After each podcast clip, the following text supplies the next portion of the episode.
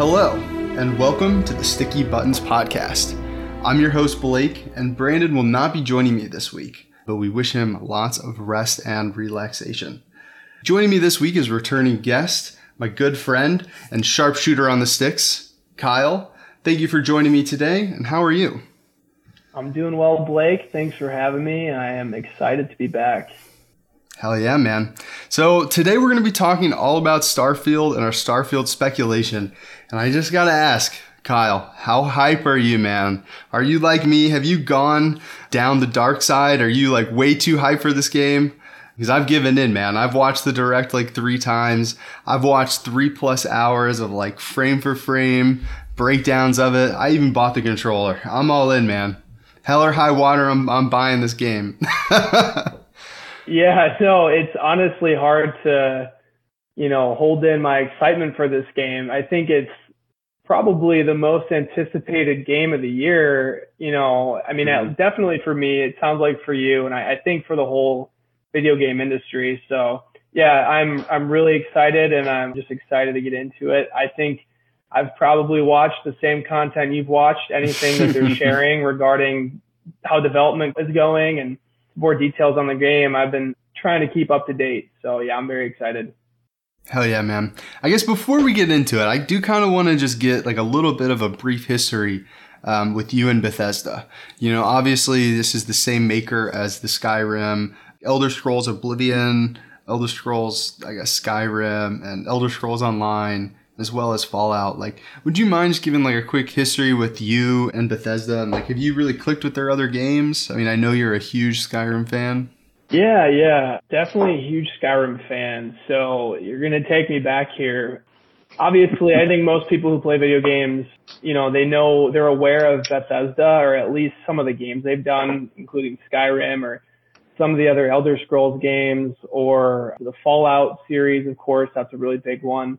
But as far as, you know, personally, my experience with Bethesda and their video games, it goes back to Skyrim. And that would be, I don't know, when that released. It was 2011. 2011. Okay. So I was about 12 or 13 years old, I think. Prime video game age. Prime video game age. And, you know, I actually have a funny story about how I came across that game at the time, I had never heard of Bethesda Studios. I think I was a little too young for Fallout. Really, is I mean, it was a pretty mature game, I think, mm-hmm. at the mm-hmm. time. So I, I had no experience with the studio or any of their games. And I remember going to a GameStop with my brother and my cousin, which this was back when people were still getting their games from GameStop, not through mm-hmm. your console and we were going to pick out a game. So me and my brother were going to get a game to play and my cousin was going to get a different game. And then we were going to kind of compare, you know, how they were after we had played them for some time. And so me and my brother decided we were going to get Dead Space.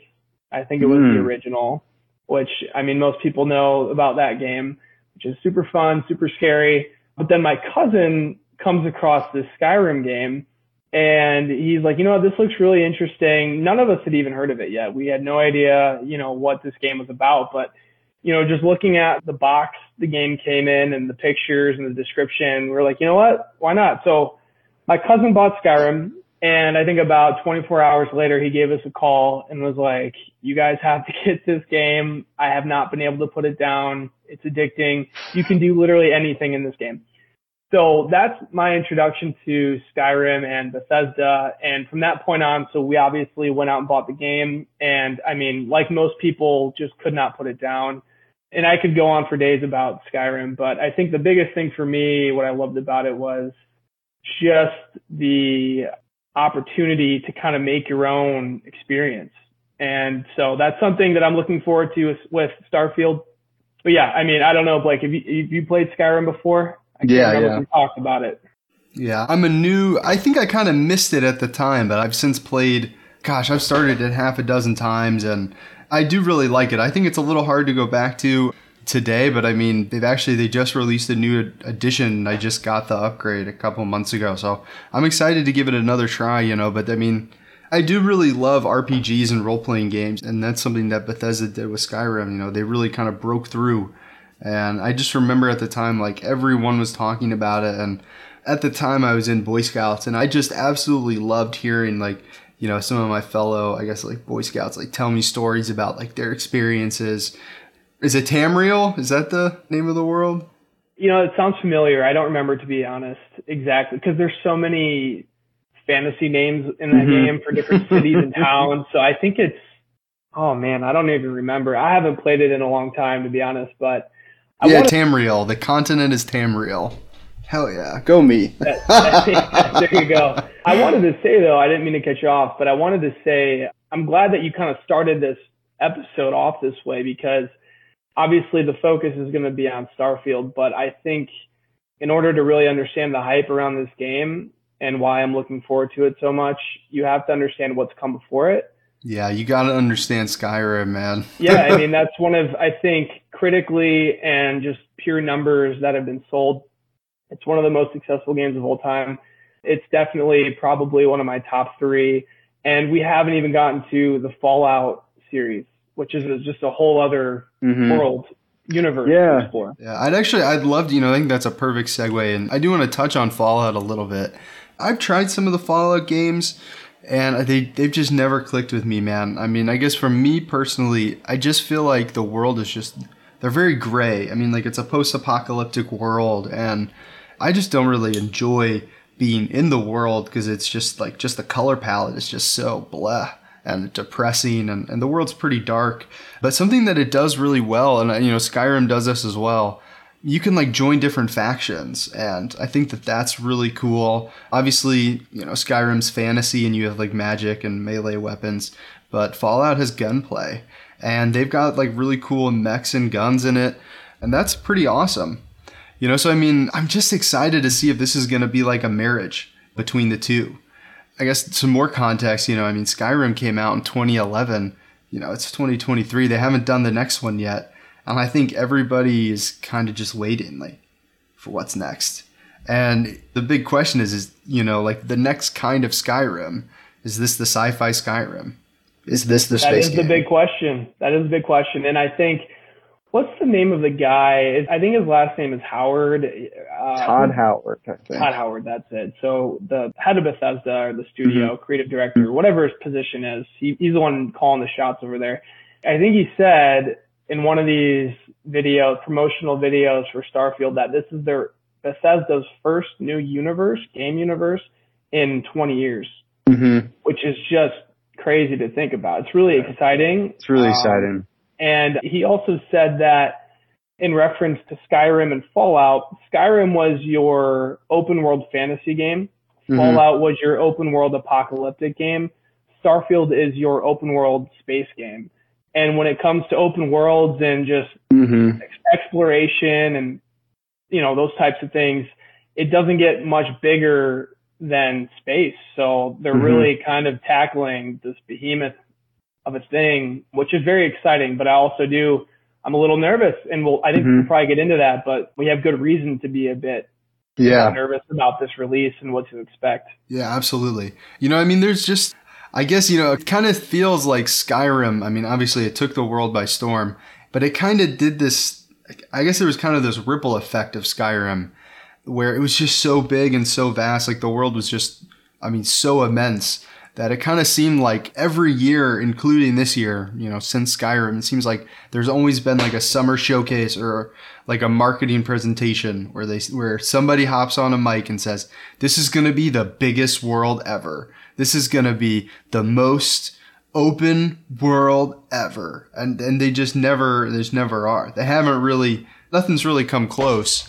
And in terms of like, you know, getting in and feeling like a real lived in space and with some of the more recent like Assassin's Creeds, like they're just so big. It's like how could you ever how could you ever play this?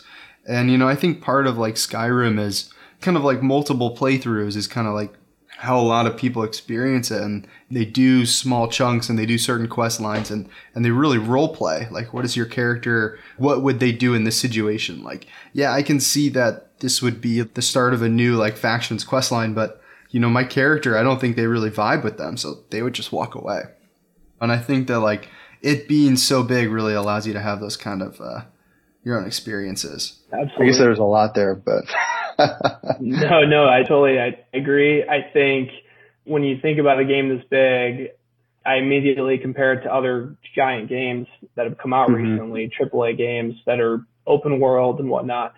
And I immediately think to Cyberpunk, which I know you guys just did an episode about, and you have Mhm. your strong feelings about it, which were really interesting for me to hear. Did you end up liking it? So what I'll say is I think I bought it when it first came out on it might have been PlayStation 4 if it came out on that console. If not, it was PlayStation 5. But I was one of the first, you know, early adopters of the game Mhm. where I was playing it at launch and it was just riddled with bugs. So that Mhm. really ruined my experience. Gave me a bad taste in my mouth. But I've gone back since then on my Xbox Series X, which, you know, performs a bit better. They've released plenty of updates to fix it, Mhm. which you've talked to. But again, I think what I really resonated with what you were saying was that yes, it is an open world game, but it doesn't feel that deep and rich. Like you can't really go into all these different buildings and do things and it just doesn't feel the same way like a GTA 5 does where Mhm. there's just the world feels so lived in and and whatnot. So yeah, anyways, maybe I'll come back to it someday, but Yeah. I haven't played that much. Yeah, I mean that's I think that's a great comparison point. You know, Cyberpunk. You know, it, it came out and it was an, an absolute disaster. And I think we've all been burned recently. You know, between that, you know, Redfall. Like, name a AAA game that you got excited for and, and got burned on. And also, I think more relevant example here, it, you can't talk about Starfield and the hype around it without talking about No Man's Sky. I mean, you probably saw that one coming, but yeah. I mean, it's literally, It feels like just about the same game. and I think the only reason we can have any hope about it not turning into a No Man's Sky is because it's from Bethesda and they haven't given us a reason to fear so far. I mean, they've done these huge groundbreaking open world games that have been mm-hmm. very successful. And so we just have to hope that and trust that this will be no different from those other games. But again, like No Man's Sky, I think everyone's pretty much familiar with that game and its release, but they tried to do something very similar to what Starfield's doing, where it's you explore, it's a big space exploration game and you kind of make your own path. Mhm. And obviously there were a lot of issues with that. And I can't speak to the technical limitations there are that comes with building a game like that, but I'm sure Starfield's run into them. And I just hope they overcame them in a way that No Man's Sky has not or, or did not. Yeah. Yeah, absolutely. I know we're going to kind of get into the direct in a second here, but I guess just two points, you know, that I wanted to hit on that I want to come back to later. You know, I mean, I guess like two red flags for me when I'm thinking about this game. Todd Howard said, I think it was in the direct that there's over a thousand planets that you can explore. And there's, which, you know, there's the size of that is immense. And, you know, there's a, another red flag to me, as he said, I, we just kept running into things where we didn't want to tell the player no. So they develop a new system. And when you kind of try and do too many things, you spread yourself too thin. You know, it kind of seems like from the player experience, it's like, oh, it is fun that you can do this and this, but neither of those systems are that deep. And, you know, just having like a surface level experience maybe for two things is not as good as having a deep experience with one. Yeah, no, I think that's very well said. I think there's a good balance to be struck between like procedurally generated content, worlds that are mm-hmm. just procedurally generated by a computer and there's no human behind it curating the experience. And there's that other side of the coin where it's a world that's been touched by humans and they've they've really put their work behind it and they're the ones designing the levels and, and the world. And so I, I hope that Starfield has struck that balance between the two. Correct me if I'm wrong, but I think there will be, or a lot of the worlds might be procedurally generated, or some aspects to them, like maybe the the Mhm. life on the planets. But I think they made it clear that there is plenty of content that they curated themselves that wasn't procedurally generated. I think it's more than Skyrim and Fallout combined. So I think we'll be Mhm. just fine as far as like handcrafted worlds and, and cities and that type of thing. But mm-hmm. I think it is a, a valid concern that, hey, we don't want to be exploring barren planets. It's cool you've got a thousand of them or however many there are. But if there's nothing worthwhile on them, nothing fun to explore, then what's the point? Yeah, absolutely. And you know, actually, I did kind of do a little bit of a deep dive before today just to like make sure that this was because I thought I had seen this and I wanted just to double check. So I did double check this. For the 1,000 planets, one thing that gives me a little bit of comfort is in the tra- or in the like the 45 minute direct, they kind of show like your ship scanning a planet. And they show this a couple times, and in one of them it shows like a planet and it says there's like no it doesn't say like there's any settlements on it, but it lists like the resources that this planet is rich in. And then on another planet, it lists like two different outposts that you could go to. So I think that one of the ways that they're going to mitigate that is showing you before you land on the planet if it's like what it's going to be, like what kind of experience it's going to be. Is this going to be a barren resource heavy planet or is this going to be a place that has like tradable outposts? And I think that, you know, obviously we'll have to see if they can execute on this, but I think that that's a good system that gives me a little bit of comfort when hearing that kind of, I guess, like the sticker shock of a thousand planets. Yeah, no, that's some really good context to add. I remember seeing that as well in the direct video they released. And also, not to drudge too much on No Man's Sky, but I think that was a great lesson for everyone in the gaming industry, not just Bethesda and Starfield. Like, this is what can go terribly wrong with a game like this. Don't make this mistake. If you're going to tackle something like this, make sure you do it right because the consequences are pretty huge. So hopefully yeah. they've learned from it. Yeah, absolutely. And you know, I do actually, I'm glad you brought No Man's Sky back up because I did kind of want to touch on that.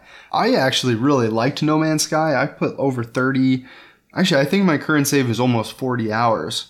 But I just want to kind of touch on that. And I think this is going to be different from No Man's Sky because No Man's Sky had has infinite worlds and which is just absolutely crazy like you could honestly you could play that game forever and i think that there's just too much and i mean like honestly there's just too much. For example like i had to put the game down because i don't think it's a bug. It might be a bug. I mean it's possible. I'm trying to go through like a tutorial mission but because you know the world is literally infinite it's kind of telling me that i have to like go this way in the galaxy. I guess like let's just say like i'm going southwest in the galaxy. And i've made like 30 or so jumps like that as far as my ship can take me and i'm not there i just spent like an hour trying to get to the place that i need to go to to you know to progress forward in a tutorial mission it's like i'm still not there yet because it's just too big. It's infinite. It truly is infinite with their procedurally generated worlds. And I think that that's where, you know, No Man's Sky lost a lot of people. Is that, yeah, there is more than you can ever see, is the materiality of it even worth seeing? And I think that they also kind of touched on some in the the trail that I thought was really interesting is they kind of say that like we're going to have certain planets and let's say I land on planet A and you land on planet A, we might get two, like the world might be procedurally generated, but they're going to have curated locations on planet A, and you might get like a totally different location than me. Like you might have a pirate encampment, and I might have a mine. And they kind of say that just because you and your buddy land on the same planet doesn't mean that you're going to have the same experience. And I think that that's really cool. And I'm excited for that. No, and I think I am glad that we're touching on it. I really don't think we can have a conversation about Starfield without talking about No Man's Sky because I don't think I speak for myself when I say I'm making the comparisons between the two already. Like, yeah, absolutely. Played No Man's Sky. Yep, we know what it's about. It's just it's a big open. It's a space exploration game, and you know what will Starfield do that's different? And I think one of the biggest things is it's just going to be a deeper game in so many different so many different ways. And I think we'll probably cover those today, but it's not just going to be flying planet to planet to planet in your endless journey because there's endless planets in No Man's Sky. You're actually joining factions and doing missions and doing side missions and building outposts and some of these things you can do in No Man's Sky, but we just know Bethesda. We know that they're great at story building and character development. And so that's how I think Starfield will really be different from No Man's Sky. It's just the depth of the game, the detail, and all that all that type of stuff. Yeah, I agree completely. I do. I guess, man, we're really dancing. We're dancing very close to talking about all the topics of the direct. So I guess before we get too much further, I do want to ask you, how do you feel about the exclusivity of it all? How do you feel that this is on Xbox and PC only? How does that make you feel? I mean, obviously you have an Xbox. Yep, Um, I, so I do. and if you've seen that last episode I was on, which was a while ago, so I've got a PlayStation 5 and an Xbox Series X. So Mhm. fortunately, I don't have to worry about exclusive games because I've got them both. So that doesn't apply to me anymore. But for a lot of people that it does still apply to them and they might feel left out. I mean, my brother, for example, he only has a PS5. And so he's very excited for this game, but he knows he's not going to get to play it unless he gets an Xbox. And I Yeah. You had told me the story about Brandon who went out and got an Xbox, I think, as soon as you guys were talking about Starfield, just based off pure excitement for the game. So, I mean, that does tell you a lot about this game and the hype around it and just the high expectations we have. People are literally willing to buy consoles for this game alone. But as far as how I feel about it, and I don't know, I don't really have like a moral commentary on it. I think it's a great business move for Microsoft and Xbox. And I think PlayStation's probably got their fists in the air about it and they're upset. I feel like it's a war between the two consoles. And so, you know, Xbox is doing everything they can. If I hadn't already had an Xbox, the new Xbox, I think I'd go out and get one for this game alone. I really do. I think I agree, man.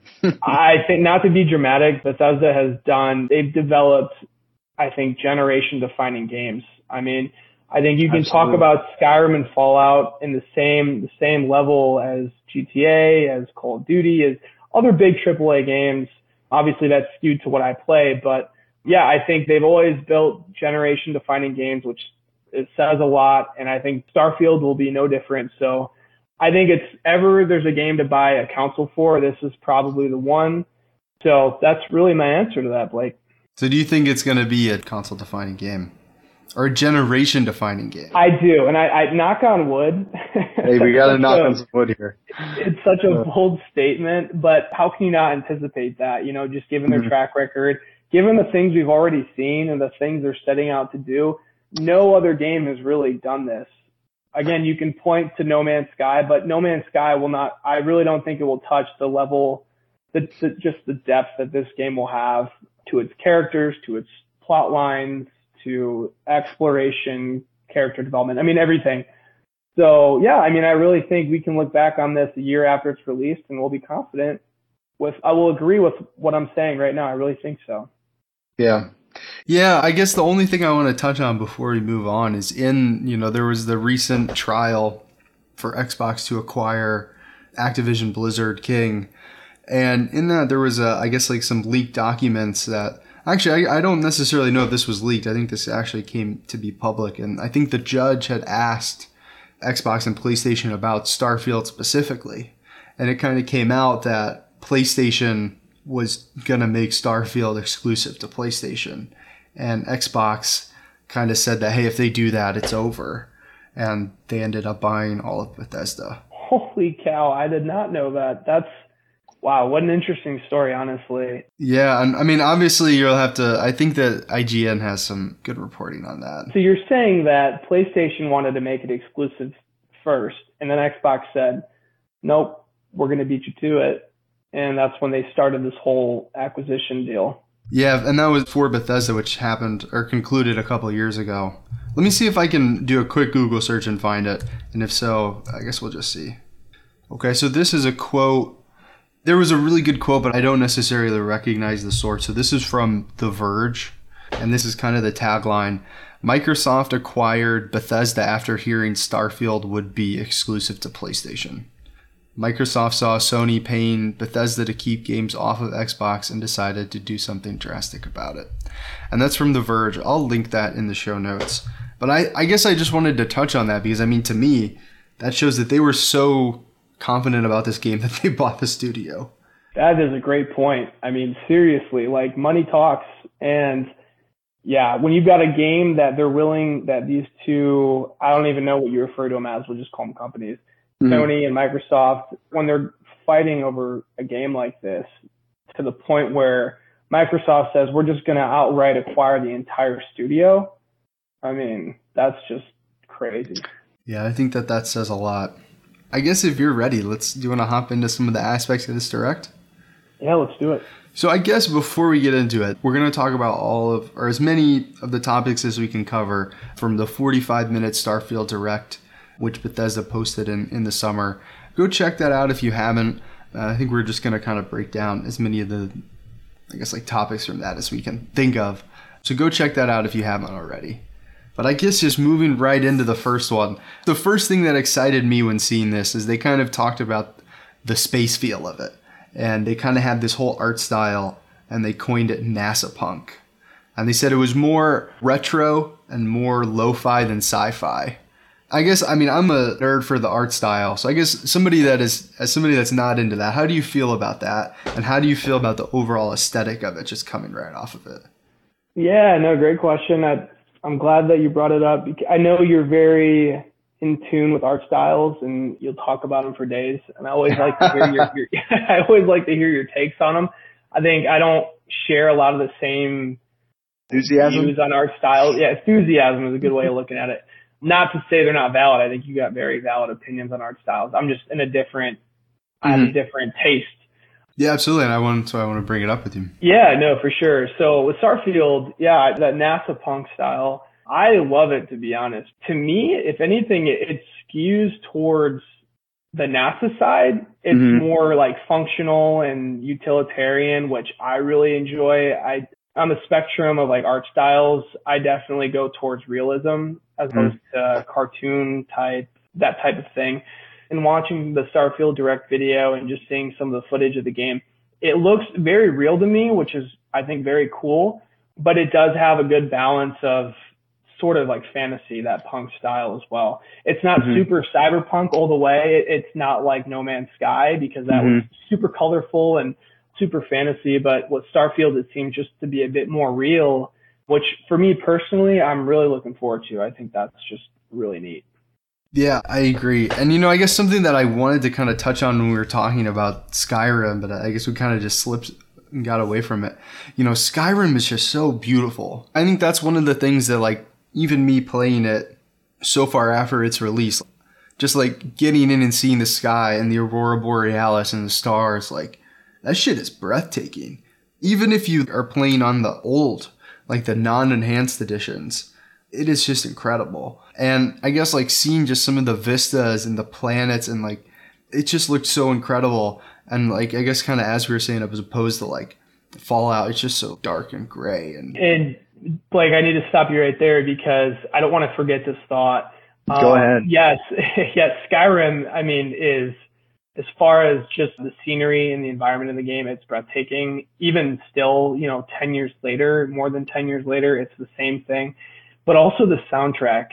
If you haven't played Skyrim or you you haven't listened, look up the soundtrack because it's my favorite game soundtrack of all time. I mean, I will when I'm working, I'll just put it on and play it because it's great ambient music. I think it's so well done and it really matches the gameplay. I mean, when you're in Skyrim, it just feels so immersive and the soundtrack plays a big part in that. And so that's something that I don't think they've really, when it comes to Starfield, we haven't heard a lot about the soundtrack, but I mean, we can only expect that it's going to be really like awesome. I mean, it's oh yeah, I'm so excited for the soundtrack. Me too. So I think imagery is one thing, but also just the soundtrack of the game when you're just by yourself in space, like they're gonna I'm sure they've had a huge focus on how to make that sound the best they can. So yeah, soundtrack is something I'm really looking forward to that I don't think they covered in, in the direct video, but I no, I I don't think they did, but I guess that brings up a really good point. Is that something that I noticed that I really enjoyed? I think one of the reasons I've watched it the direct three times is the actual like the sound design is just incredible. The sound that you hear when you loot somebody or when they reload a gun or when they hit the grav drive or when they're like in the cockpit turning the dials on the starship that kind of it just like has such a great sound to all of it it just feels so real i think they really even if it's just the presentation of it they really nailed like the sound design of those aspects so i can't wait for to hear the actual soundtrack and yeah man i listened to that you know funny enough this week i was listening to uh, skyrim lo-fi while i was working no, there you go. I mean, it's seriously Skyrim soundtrack is one of the best game soundtracks out there. But I think so. I kind of sidetracked with the soundtrack. I think it's important to mention, which I'm glad we did. But back to like the environment and, and the imagery of Starfield, what to expect. Yeah, I mean, if we look at prior games, Skyrim and Fallout and, and, and everything else, they've been beautiful games, just fun to look at. They still are a decade later. So I know they definitely made a point in the direct video to call that out that one of the coolest things about this game is the way it looks. And when mm-hmm. you're in mm-hmm. space, I mean, the views are breathtaking and it's really, I think it's hard to truly capture that in any form, let alone a video game. But I think they probably, if anyone's going to do it right, it's Bethesda in this game. So yeah, I think to your point, I'm really excited for just what the game's going to look like when you're exploring. And we've seen a lot of it already in the direct, and it looks mm-hmm. awesome so far. Yeah, it looks the incredible. Look breathtaking. Yeah, and they seem to take a lot of pride in that. So mm-hmm. I don't think they're going to drop the ball in that area. I think they actually specifically call out. I think they said they upgraded their lighting system, and they have like a dynamic lighting system. And what they kind of do to show that off is they kind of show off like a planet that you're standing on and you can see a moon and then they say you can act, like see that moon over there? That's an actual moon. You can actually go there. And then they go there and then you kind of see the perspective of the planet where you were just on and you can kind of see how you know the light from the distant sun is affecting both of them. And i think that that is just that is just really sick. Yeah no absolutely. And i don't know that the technical specifications of this game and everything they were doing to enhance the lighting and, and what you were just talking to. But I'm excited for this to be on the next gen consoles. I think it will really take advantage of the capabilities of these new consoles.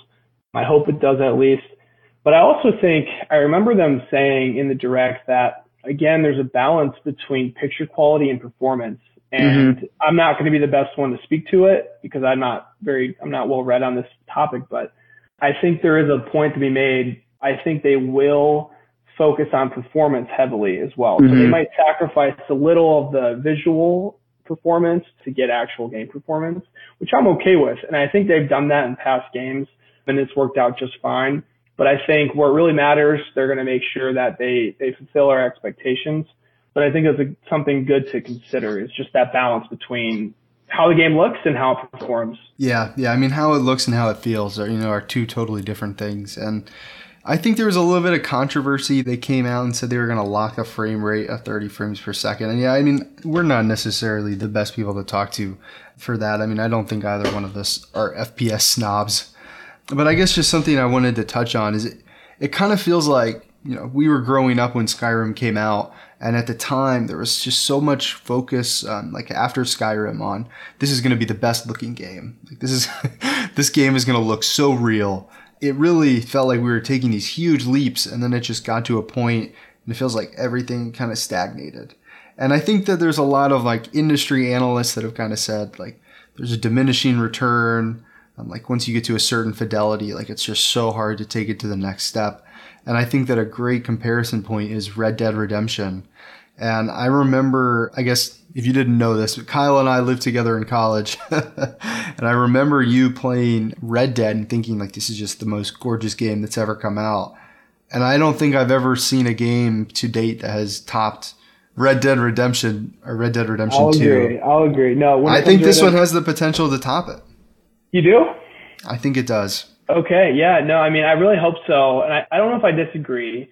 I will say real quick, Red Dead Redemption 2 is probably the most beautiful game I've ever played. It just looks insane. And again, that's Rockstar Games and mm. talk about another franchise and with Grand Theft Auto and, and Red Dead Redemption. I mean, they're the best out there, one of the best out there with Bethesda. So, you know, me personally, I'm not, ex- with Starfield, I'm not looking for graphics as much as I'm looking for just the experience Mm-hmm. Really, what I think Starfield will do very well is giving you the option to do whatever you want. Red Dead Redemption 2, you had options, but still, you were on a pretty linear path. It was, yeah, it was very. The game always ended the same. With Starfield, the focus is going to be on just making your own journey, doing whatever you want. And that's what I'm really looking forward to. So I think for anyone that's considering playing this game when it comes out and whatnot, I really focused on the gameplay and what comes with the world. It's I don't know. Me personally, I don't know if it will live up to Red Dead Redemption 2's visuals. I hope I got my hopes. I got my hopes up high. I know no, that's good. I really hope it does, but I feel like if you just compare Bethesda's previous games to like Rockstar's previous games, for example, mm. I feel like Rockstar's graphics have always kind of been the best in the game. So it'll be interesting to see how Bethesda approaches that and how it really turns out. Yeah, absolutely. So I guess one of the next things that, you know, that we could touch on is kind of just the exploration of it all. You know, they kind of touched on this in the direct and kind of said you can go anywhere. And I guess that's kind of the the whole part of it. So I guess like what are you most excited to explore? It's a loaded question, isn't it? Mm-hmm. I think for me, because the way I see it, and you kind of touched on it earlier, it sounds like you're going to have two different ways to explore. You mm-hmm. can explore planets that maybe are scarce in development, like maybe there's no outpost or no trading areas or, you know, people to meet there. Maybe it's more of a resource rich planet that you're just exploring the resources that provides and maybe the wildlife there. And then on the other side, you've got planets that were really handcrafted for the story experience and doing side quests and meeting people and doing that type of thing. So for me, I'm really looking forward to the handcrafted experience where mm-hmm. you're meeting new characters and developing the plot as opposed to the more barren, resource laden planets. And maybe that'll change, but that's kind of what I'm looking forward to right now. I think that's a very high level answer to that. Mm-hmm. I didn't get too specific, but I'll think maybe I'll revisit that later. Yeah, yeah, definitely. So I guess the next one, I guess let's just touch on the character customization. That was a big part of the direct. They really kind of talked about how how it's going to be the most in-depth character customization they've ever had. And i guess just like right off the bat like for me no two faces looked the same. Like every single face that they had in the direct was unique and i thought that that was just awesome. Like are you going to try and make yourself in this game? You know that's another good question. I'm really curious to see what options there are I yeah. mean, I don't know if you know this answer, Blake, but can you make like an alien build? Does it have to be a human, or can you? Because in Skyrim, you could do also. You yeah, you could do, do all kinds of races. Yeah. Yeah, so I, I mean, is Starfield going to be the same so, in that way, or? I think that everybody's a human. I guess there are two things to this. They they also touch on in the direct. They touch on when you build your character and your character customization. Obviously, you have how you look, but you also have background. I guess the verbiage they used was traits and skills and I guess traits is kind of like your background. I guess, for example, there's a city. I don't remember what it's called, but it's like a city that is kind of like very cyberpunk, riddled with crime. I think it's called Neon City or something like that. Who even knows? But they kind of said like Neon City is like you could be like a street rat and you came from that city. Or there's another one where you have like a luxury home. You have a luxury home on a distant planet, but you have like a, a loan with a bank.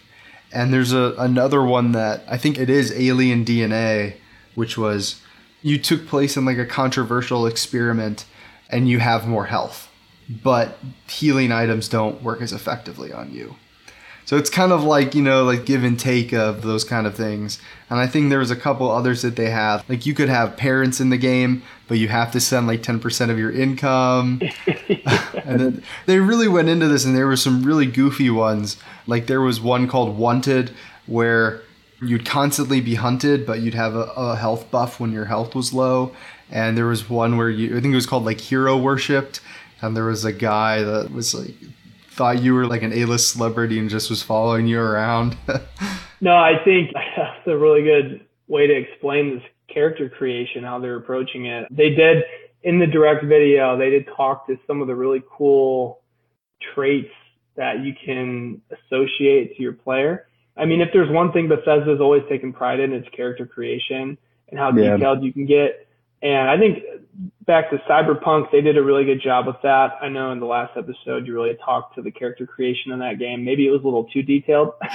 Perhaps. but I think with Starfield, what I'm really looking forward to is not just the physical things you can do to your character, but like those non-physical things like the traits. Like the whole parent thing, that was surprising to me. I mean, what yeah. game has ever even thought to do that? But it sounds yeah. so cool and fun. Like, why not? It really just, I think it adds layers to your character development and it adds a background, like you said. and it just adds to the depth of the game, which I've been trying to say from the start. You know, this game's gonna be real deep, and I think that's one really good example of it is just these traits and the background you can add for your character.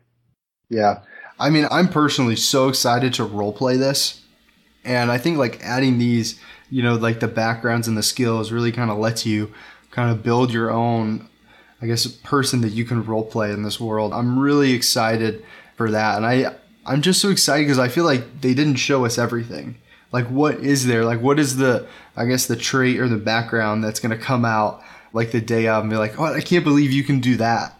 And like, just how that affects you throughout the rest of the game, I think is going to be just so interesting. Yeah, man. And I'll just say too, I think that applies to everything we're going to cover, not just character creation, mm-hmm. but like exploration and space flight and your shipbuilding, everything they showed us so much and we're like already our heads are spinning. That's really cool. But what haven't they shown us? That's really going to yeah. take us. So that's what I'm. Oh man. Yeah. I can't even believe that. what, what, what is there? I think they touched on something and I know that we had talked previously before we uh, hopped on this call. And one of the things that you were really excited about is they, they kind of say how much dialogue there is. And I think they said like there's more dialogue than Skyrim and Fallout combined in this game. And to me that's like insane. Yeah. No, you're 100% correct on that. That's what they said. And yeah, that's how do you even do that? You know, I mean, that's just so much.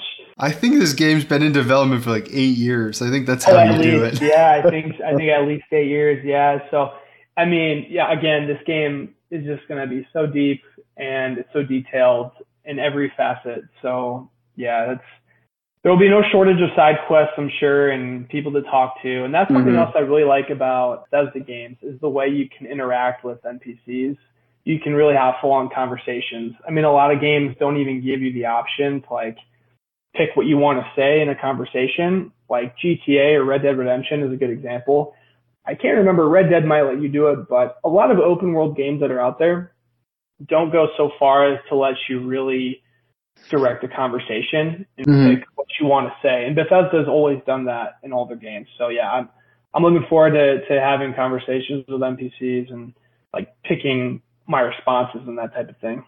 Yeah, absolutely. And I think something for me that always takes me out of it when I play these kind of games is yeah, I'm having a really cool dialogue, but I've seen this character model before, or I've seen this jacket on another character, and like that always takes me out of it. But it just seems like in Starfield that at least from what they've showed us, like everybody looked completely different. And I think there was like one character that they show off and it's like stranded on a moon. He's like, Hey, like take me with you. Like I gotta get off this rock. And it's like that person's face, like you didn't see that again. They kind of like showed off his skills and it was like, what is this person gonna do? Like how is this person gonna be different than your average Joe on an outpost?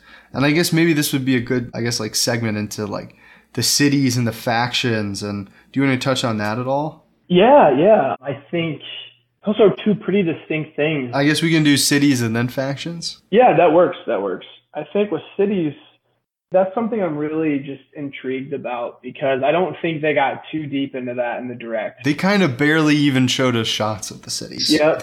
but I know they did mention that it that I think the cities are bigger than they've ever been in any other games. So that's promising. Which is which is big. And bigger, not just in like physical size of the city in the game, but also the amount of people that are in there to interact with and the detail I think of the buildings. So I think they showed off like a coffee shop. They were just yeah. like, check out these NPCs getting coffee. They did. Yeah. So that that's one area again, just because they didn't they they kind of skimmed the surface of it I'm really interested in how the cities will kind of function and what you can do in them because mm-hmm. like we've been saying, I mean, we've just been burned with, with these big open world games that aren't, they don't feel very deep or lived in. So yeah, that's something I'm really looking forward to. That's really all I can say about the cities. I don't know if you had any more you wanted to add. Yeah, I think they've really showcased, I think they've mentioned four cities and I think they've showcased showcase, I guess is a light word for it. They barely showed us any, but they kind of explained what three of the different cities are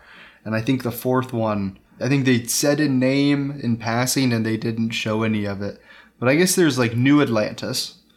So I think that is the city, I guess the capital of the United Colonies, which I guess is is the faction I guess one of the largest factions like I guess like the bank is in the United Colonies and they have like an army and it seems very like seems like there's a lot of institutions. Like very like, cosmopolitan.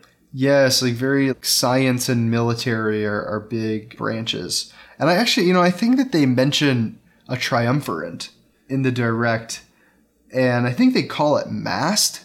Which oh my gosh, I feel like I'm I'm really digging deep. We'll see if I can pull this off. I think it's like military something science triumvirate.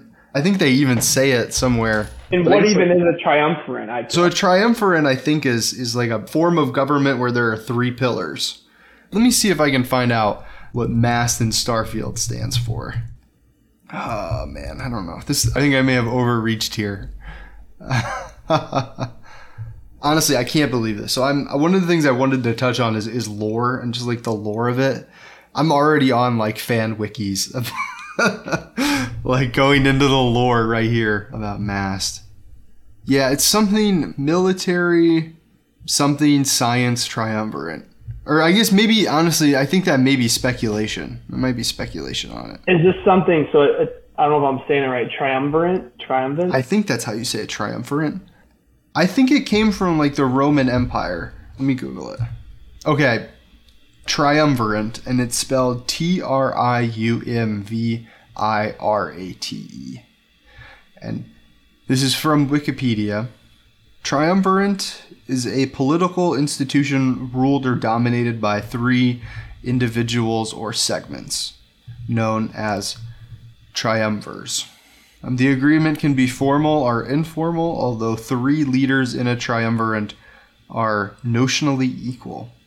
The actual distribution if, uh, of power may vary. I wonder if a good comparison is like to our government, you've got the executive, legislative, and judiciary branches. Maybe yeah. that's a good application of it today. You know, I wonder if maybe, maybe there's a little bit of inspiration there. You never know. Yeah, yeah. But anyways, so I guess New Atlantis, you know, it kind of seems like it's very like an institutionalized. I guess like everything is very white and it's got beautiful architecture and there's a lot like of the capital. it almost feels like at a game, you know. Mm-hmm. I guess it almost kind of looks some of like like some of the buildings could be in Abu Dhabi or London or I guess New York or you know Sydney. You know, it kind of just look like name a big city with like beautiful steel and glass architecture. It kind of seems like any of these buildings could be in any of those cities, and I think that that's kind of you know, very much in contrast. I think they call it like the Freestar Collective, I think is what the faction's name is. And I think that they have like a very much like a Wild West kind of town, is kind of what it looked like. And like the city just kind of looked like it was more, you know, piecemeal together. Um, like there was like a building here, building there. Like there's no like sense of identity, like core identity. But the people all seem, you know, very friendly and free and then you know i think they have like another city. And honestly this kind of makes me like cringe a little bit. This kind of gives me a little bit of the it kyle. But they i think they call it a pleasure city. And they said anything goes. Oh yeah i know what you're talking about. I can't remember the name of it but it used to be i think it used to be like a fishing city or a fishing town and then it just turned into this like this one felt super cyberpunk to me. Yeah. especially with this whole anything goes vibe it's got going. It, it feels super cyberpunk. I think they actually, in the direct video, they had a cut scene of like someone stabbed to death laying on a bed. Like they were just alluding that this is a crime ridden place. Anything goes. Yeah, it actually, I'm really excited just to see what's here. Like, just to see what this is about. Because I kind of got the vibe that it was a fishing village and the fish had like psychoactive properties to it and that the fish like it's still a fishing village but the fish is the drug? Maybe that's off. Oh, maybe uh, that's that, you know i didn't pick up on that but that would be really interesting and that, that's pretty cool take on it. Yeah i don't know. Maybe i've just watched too many theory like frame breakdown videos and that's like stuck in my head but i think that that would make sense to I'll me. have to revisit that because that would be pretty. I mean, what an original idea. That sounds pretty yeah. cool. Sounds pretty awesome. Yeah, and it looks like there's a couple different factions, a couple different gangs you could join there. And then I think, you know, I guess I guess getting to like the outer space exploration of it all, it kind of seems like there's like pirate factions and then there's like religious cults that you can join. And I think that even some of the like religious cults, like those are like the backgrounds. Like I think there was like one that was like raised enlightened and you were part of like a certain cult or a certain religion. And I think that yeah, just the factions and the places. I'm just so excited to experience that. Yeah, no, and to your point about factions, that's something that I really loved about Skyrim was the different routes you could take in the game, the different stories you could have like in Skyrim, you could be a good guy or a bad guy, or you could kind of be in between. Like any good open world exploration RPG, you really get to pick kind of who you want to be, and it gives you a lot of options. So with Starfield, we can already kind of see that you have that same opportunity to be a good guy or a bad guy. And I mean, I'm sure I'll have multiple different, you know, playthroughs, characters mm-hmm. that kind of go both like different ways. So yeah, I'm excited. They did kind of touch on like the pirates and that type of thing. And so I'm curious about that. Not to jump into space flight and dogfights. Yeah, let's that, do it. Let's jump right there. Okay, so if you want to. So on the topic of pirates, they did talk about how you can pretty much chase down or shoot down another ship, board it, and kind of take it as your own. So mm-hmm. that seems really cool to me. I mean, that sounds like super fun. Yeah, yeah. Like that's like truly high seas pirate shit. Like I'm just gonna commandeer your ship, mate. Exactly, exactly. And that prepare to like, get boarded. Yeah, and I, I, can't name a game that's done something like that in space yet. I mean, so no. that that seems really cool. Yeah, so I guess if you're ready to jump into space flight, yeah, let's like, jump right to it, man. Okay, yeah. No, I just will start off by saying I think they Bethesda understands how important this aspect of the game is you can't have a space exploration game without having a very well done space flight functionality, I guess. So it looks like, I mean, your spaceship alone, you can do so much to it. You can really make it your own. You can personalize it and you can modify it however you want. It seems like. Yeah, it seems like there's like functionality, like you can change it to have like a bigger grav drive or change it to have bigger weapons, or you could like just change it cosmetically. Like, how do you want the inside to look? Like, what color do you want?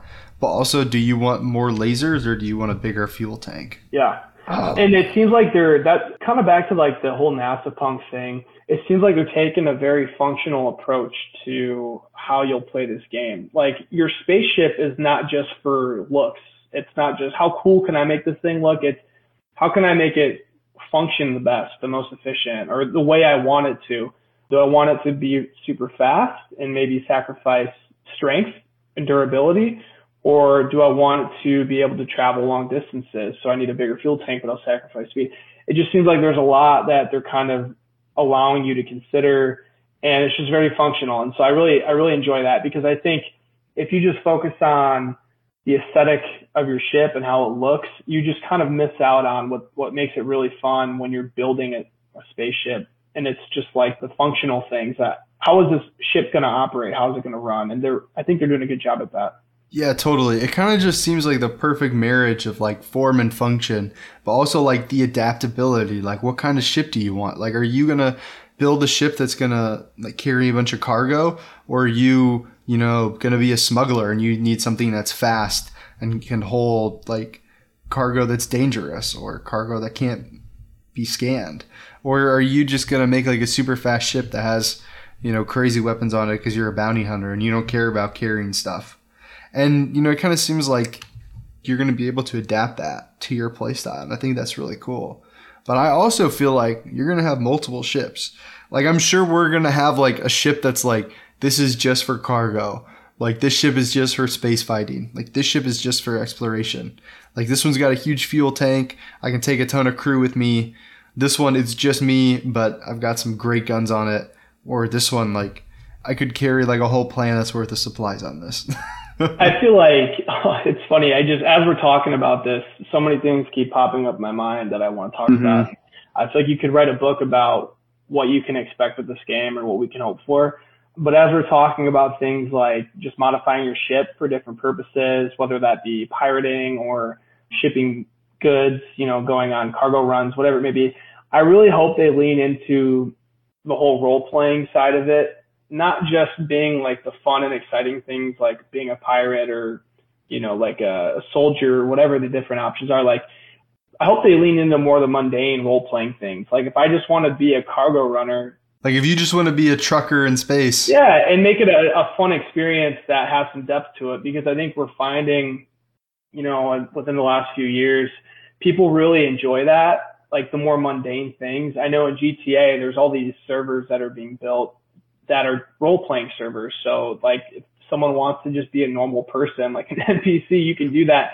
Not everyone wants to be the pirate all the time, or the bad guy, or just like the hero. So I really hope they do roll into or lean into some of the more mundane things that you can do. It's just as a part of role playing. Yeah, absolutely. I'm so excited for that. But I guess like I guess to kind of you know as a natural, I guess the next point, the dogfights, man, the space combat. What did you think of that? Like we got to see some of that. And it kind of looked like they had a system where you can take, you have like a certain energy pool, and you can take that energy and you can either put it into your engines or put it into your guns. But also, like, just like the dog fighting just looks sick. So, so what are your thoughts on that?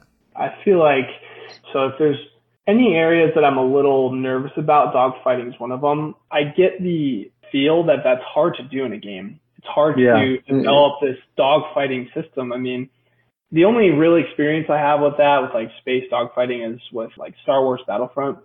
Mm-hmm. I think they've done a pretty good job at that. I don't know how you would improve it based off of that game. So I have no reason to believe they aren't doing a good job with that and it won't be a lot of fun and, and just well done. But I think it's probably an area that's easy to mess up because there's so many things to consider just on how it feels and how the weapon systems work. So yeah, I'm really excited to really feel that because they showed it a lot in the direct video, but it's one thing to watch it be done in a perfect environment and then actually play it yourself and get your own feel for it. So yeah, it looks really cool. But uh, that's something I'm really looking forward to getting my hands on. Yeah, I feel like we're not gonna know until we, we get hands on with that one. I guess I will say, you know, obviously like Star Wars Battlefront 2, they had some really cool, I guess, multiplayer, you know, dogfighting. They've also, you know, Star Wars, they had uh, Squadrons. Squadrons, yeah, they had Star Wars Squadrons. I never and, played and it. I've actually played a couple other like dogfighting sims because I, I do actually really like them you know, I guess Star Wars, Lego, you know, they even have dogfighting in that as well. No Man's Sky has it. And I've played a lot of them. And I guess this like energy system where you transfer, you know, energy from one system to another to improve it rapidly is, is something that's, you know, it's been around. It was in Squadrons. It's been in a couple other sim games. And I guess like, I just kind of wonder how the balance between, you know, sim and feel good is, is how it's gonna like the balance between like making it look cool and making it feel cool, does it feel good to play? That's a really good point. That's a really good point. I was just going to say, I'm glad you brought that up with this whole energy transfer thing. It seems like they're adding more dimensions to dogfighting than just steering and speed and shooting. It sounds like they're really letting you focus on how you're, I guess, shifting power for your ship. Like, where are you focusing on? What do you need to do to win this fight outside of just steering and shooting and, and going fast. So mm-hmm. hopefully, like you said, there is a balance and hopefully it's not too complicated because I feel like that can happen pretty easily. But also at the same time, they are adding more dimensions to it to make it more of a, like a richer experience when you're dogfighting. It's not just relying on three different things. You're really having to focus on how your ship is actually functioning to win the fight. Yeah. Yeah, I guess something that I will, I guess, just touch on, you know, with these dogfighting and space games, I guess what really can make or break an experience is is cover. And when you're in a space environment, like if you're just like out in the open, like and you're a sitting duck, or and the other person's a sitting duck, like that's not very interesting. But you know, you put it in an asteroid field, or you put some space debris, like that can really add some dynamics to it. And I think what's just important to remember is that they kind of say like one of the systems is your grav jump. Like your gravity jump, I don't really know what it is, but it's like how you like warp speed out of there. They kind of say like that is a really important part of it. And I kind of wonder if, you know, if you're caught out in an open space, like maybe the best thing to do is run. And I know that that's not interesting, but maybe like knowing when to just run is going to be half the battle and knowing you know hey like maybe i'm itching for you know some space combat maybe i'm going to scope out and wait for you know in this asteroid field wait for somebody to come up and maybe you initiate it instead of kind of being a random encounter and i really hope that's the case i hope that you run into scenarios where hey, I shouldn't take this person on, this enemy, whatever it may be, because I mean, I think like with Skyrim and Fallout, there was a level system, so you mm-hmm. kind of know when you come across an enemy, they're a much higher level than me. I don't have that much experience left, or yet I don't have the tools to take this enemy on. So I, I'm sure they're going to do something similar in Starfield. And so there is that incentive instead of taking that enemy head on when you're inexperienced, you don't have the tools for it. Yeah, just run away and come back to them at a later time. I feel like that really adds to just the rewarding aspect of the game. Like, hey, I've faced them originally. I couldn't take them on because I wasn't experienced enough. I went, I did my side missions, I developed my character, I built my ship. Now I can come back and take that enemy on again and, and really conquer that person, that enemy, whatever it may be. Yeah, absolutely. I'm really excited for that. And I guess, you know, this is a great transition in between. Something that No Man's Sky had that this game doesn't have is, you know, a seamless, like, ground to space transition. And I think that, you know, some people are, I guess, a little bit sad because it's something that No Man's Sky did that nobody has been able to replicate is, you know, you can take your starship from space and, you know, land it on the planet and you can explore that planet, hop back in your spaceship and go right back up to space. And I think there's to, I mean, I think they pretty much all but confirmed there's going to be a loading screen in between the two. But I think that, you know, I guess maybe to bring it back towards the planets, I guess away from the starship, you know, I mean, something that they touched on, you know, it kind of seems like they're going to be two different worlds. Like you're going to have the one world, like out in this space where you're in your spaceship and, you know, you're traveling and you're engaging in these dogfights. You know, maybe you're having piracy, but then you're going to come back down to the planet. And I guess like when you're on the planet, like you can still run into pirates, you know, run into other enemies and, you know, run into random things in the world. And they also, you know, kind of confirm that they have jetpacks. Uh, I think that that's super sick. Um, so I guess like, how do you feel about the jetpacks and kind of like that, you know, the dichotomy between being in space and being on the ground? Yeah, yeah, no, I think with jetpacks, correct me if I'm wrong, but I don't think I think it depends on your character. I don't think every character will get a jetpack, correct? I'm not sure. I think there's one of the skills in the skill tree, or like one of your character, or in your character customization. I think one of them is you just get a jetpack right out the gate. But they showed off a lot of jetpack gameplay, so it kind of makes. I mean, I want one. So no, no, no. Yeah, it looks really cool jetpacks are always fun. So it will definitely, I feel like it will give you an advantage right off the bat compared to a lot of other mm-hmm. abilities you can probably get. But something Bethesda's always done is giving you, again, with options with your character, you can have different abilities. And that means you might sacrifice something in one area, but you gain an advantage in another. So if you get that jetpack advantage, maybe you're missing out on a stealth advantage. Or if you get yeah, the stealth advantage, you know, maybe you don't get the jetpack. Yeah. So I'm curious to see how they approach the balance between all the different skills and, and attributes. But the jetpack, that does seem really cool. Yeah, so I guess with the jetpack, it kind of seems like it would be something that would be really useful, like right out of the gate.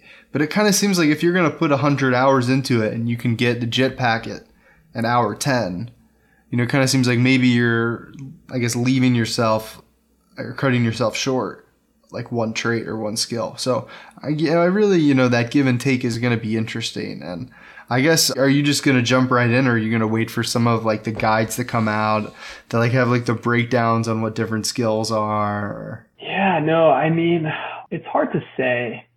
I think I'm just very much into the role play aspect. So even if that means it's going to be a little bit harder for me, that's okay because I'm getting mm-hmm. the experience. Like it's not, I'm not someone who wants to jump into a game and just get the best advantage you can have right away just because you want to beat it.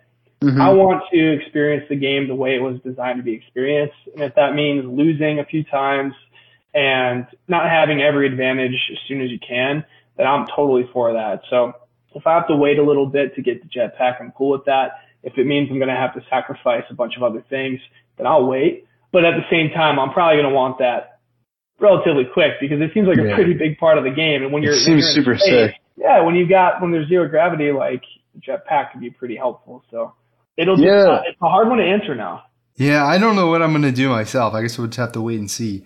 But I guess something else to touch on is, you know, gravity. They talk about how every, you know, planet is going to have its own gravity and they kind of show off one planet where you're kind of moving a little bit slow, and the next one you're taking these huge, gigantic leaps across the environment. I'm really excited for that. I don't know. know about you. No, no, that's very cool and kind of exciting to think about because how many games have that feature to it, like a zero gravity feature, or at least do it well. So, I mean, I can't name one to be honest, and maybe I'm just not playing them, but yeah, I'm really excited because it's something I feel like I haven't experienced before. So hopefully they did a really good job with it. I'm sure they did. But yeah, I mean, I can't, there's probably so many possibilities that come with the zero gravity landscape. Or I guess each planet, like you said, will have its own kind of gravity setup. So yeah, it'll, it'll be cool to experience that. Like when you get to a new planet, it's something you'll have to look out for. Like what's the gravity situation here, you know? So that'll be a really fun aspect to it, I think. Yeah, definitely. I just can't wait personally. And yeah, I think there's going to be like some planets that are going to have like super low gravity. And I, I'm just excited to see how far I can get in those. And then like on the spaceships, like zero gravity, they showed off one where like they were shooting a gun and the recoil of the gun was pushing them backwards in the zero gravity. So I'm just excited to see that system in, in action. Yeah. So I guess something else we could touch on is the companions. Oh yeah. So I guess how are you feeling about like the companions? I guess that's a another topic we haven't quite mentioned yet. Yeah, that's another one that I'm really curious about how that will work. You know, like how how useful will the companions be? Will they be annoying? You know, will they be fun? will they be something you want to keep around? Because I think all of the above is possible. And maybe it just depends on your companion but I think it could be really cool. It could be very helpful in a lot of situations, I think. So yeah, I'm just looking forward to see how they approach the whole companion feature because I think in Skyrim they had a similar thing where you could establish like a partner, but they really didn't add a lot of value. There wasn't much you could do with them. Yeah, you could like hire somebody and they'd kind of just follow you around and chat with you every now and again. Yeah, you could hire like a mercenary, which would be useful. I did that pretty frequently. So I'm just I'm curious to see how they how they approach it in the Starfield. yeah, it kind of looked like there was you could fall in love. It looks like so. I guess we'll see.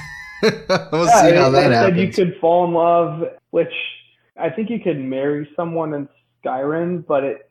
Mm-hmm. I mean, you'd like marry them, and all that meant was they just stayed around your your house or whatever. And I don't even remember. They did like little tasks here and there, but it wasn't like a big deal. So yeah, curious to see how they how they approach that. I think they also say you can assign different people to different ships and different outposts. So I'm excited to see, you know, what they do with that because that would be really cool if you could like hire somebody and then say like, "Hey, go work at my outpost on the other side of the galaxy." Like, I, I wonder how that's gonna work. Or hey, how about you pilot my ship and go go pirate some stuff for me? Like, I wonder how that's gonna work out. I do too. I wonder as well, and I think also we should make the distinction here you've got your there's like companions you can hire to like man your ship and help you out at the outposts and do mm-hmm. whatever you need help with.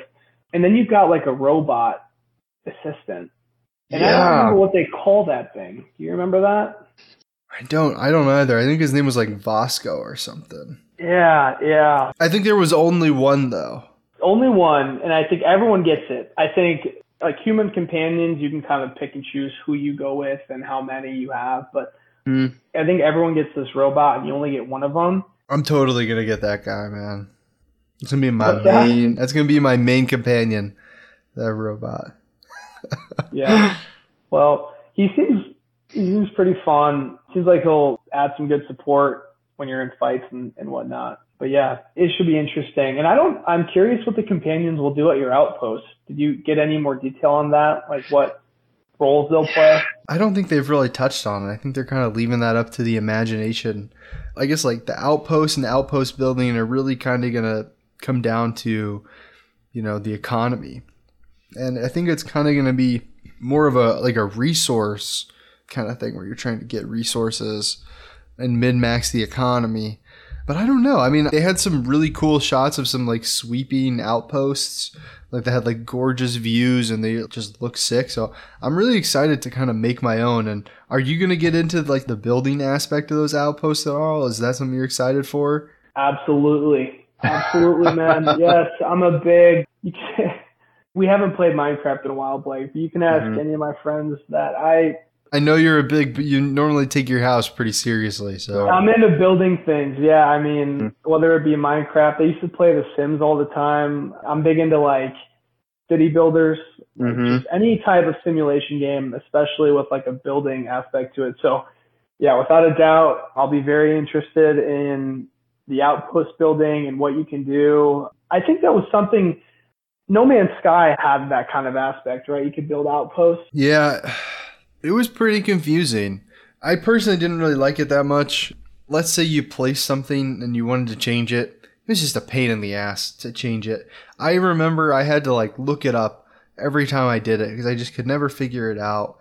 So I guess the way that it kind of worked is you would find these like data currency and then you would take it to another location and then you would unlock the ability to build like oh do you want a wall with a window? Do you want that wall to be wood or do you want that wall to be steel or brick?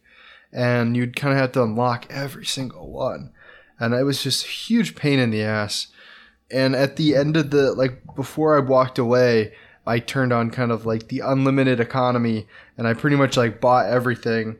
And then I was still like, you know, I could just build anything I want, and it just is not really that intuitive. Yeah, so hopefully, thanks for sharing that experience. I remember you saying that a while back when you were real deep into No Man's Sky. I guess I was always wanting more. Is a good way to say it. Yeah, no, that's a good way of putting it. I feel like a common theme tonight has been balance, like balance mm-hmm. between game performance and how it looks and balance between procedurally generated worlds and handcrafted worlds and balance between, you know, over complexity and simplicity. So hopefully with Starfield, this whole outpost building feature is more intuitive than No Man's Sky and a lot of the other, I guess, simulation games out there. Another one I, I could draw a comparison to, I don't know if you've played this one, but some of your listeners might be familiar is called The Forest. Are you the familiar forest? with The Forest? Yeah. I've never heard of The Forest. We can talk about it offline, but just real quick, it's basically you're stranded in a forest. You're on a plane that crashed and you were the only survivor. And so you're in this death or, you know, forest on an island, I think. And very isolated. Yeah, very isolated. And there's mutants though. So those are like your enemies. And so your goal, there's like human mutants and there's a whole story behind it and how they came to be. But I think they do a really good job of letting you build from the ground up using your natural resources like trees and dirt and sand mm-hmm. and whatever else to mold into these like structures that ultimately protect you from the elements and from these enemies. Mm-hmm. So I think that's one that I look like when I consider a good example of a game that's built this like outpost feature. The Forest is a good example of that. And so if Starfield can do something similar where there's a good balance where you're not spending so much time getting natural resources, there's a good balance between that and actually building your outposts, I think that'd be a really good thing. So yeah, I do kind of think it might be more of a late game system. I am kind of, I guess, like worried that you're really going to have to grind to have the resources to do it. I think one thing that kind of gives me comfort is it kind of showed like you can switch to an isometric view and you can look down at your outpost and kind of like switch things around and like change the layout and like change the positioning of different buildings. And that is something that's really exciting to me. I think that i guess we'll get into this a little bit later and i think i may be holding on to this like like one aspect a little bit too much and my expectations might be a little too high. But they kind of show this like greenhouse and all of these like plants that you could grow. And then I think one other time they mention like plants and fauna that you can grow.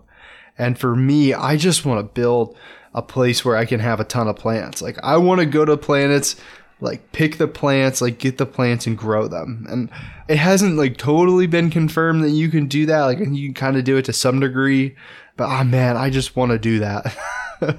yeah, I'm sure there will be that aspect. I mean, this game will have something for everyone. I think if you're more mm-hmm. of a mm-hmm. run and gun type, you just always want to be in the action. They'll have that.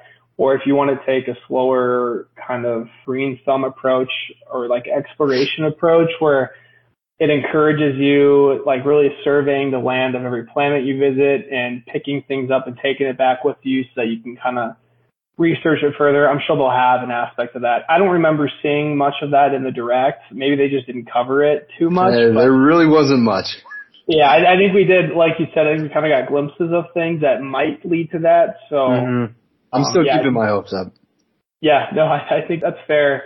And I'll just say too, something I'm most excited about with the outpost building is I love the idea of having like a home or somewhere to just stop by at like different planets.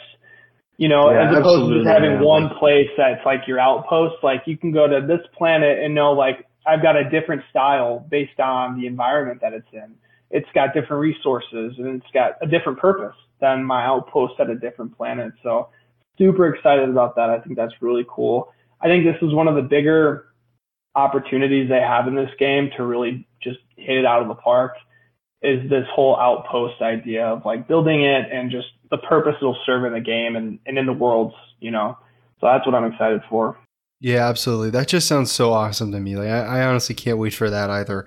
I love snow planets, so I just can't wait to have like a snow planet outpost on the top of a mountain, and I'm gonna have like Fireplace. yes, I'm gonna have a fireplace. I'm gonna have all kinds of glass windows, and then I want to have one on the desert too, and like maybe one on like a green planet or shit. If you can put one underwater, uh, sign me up.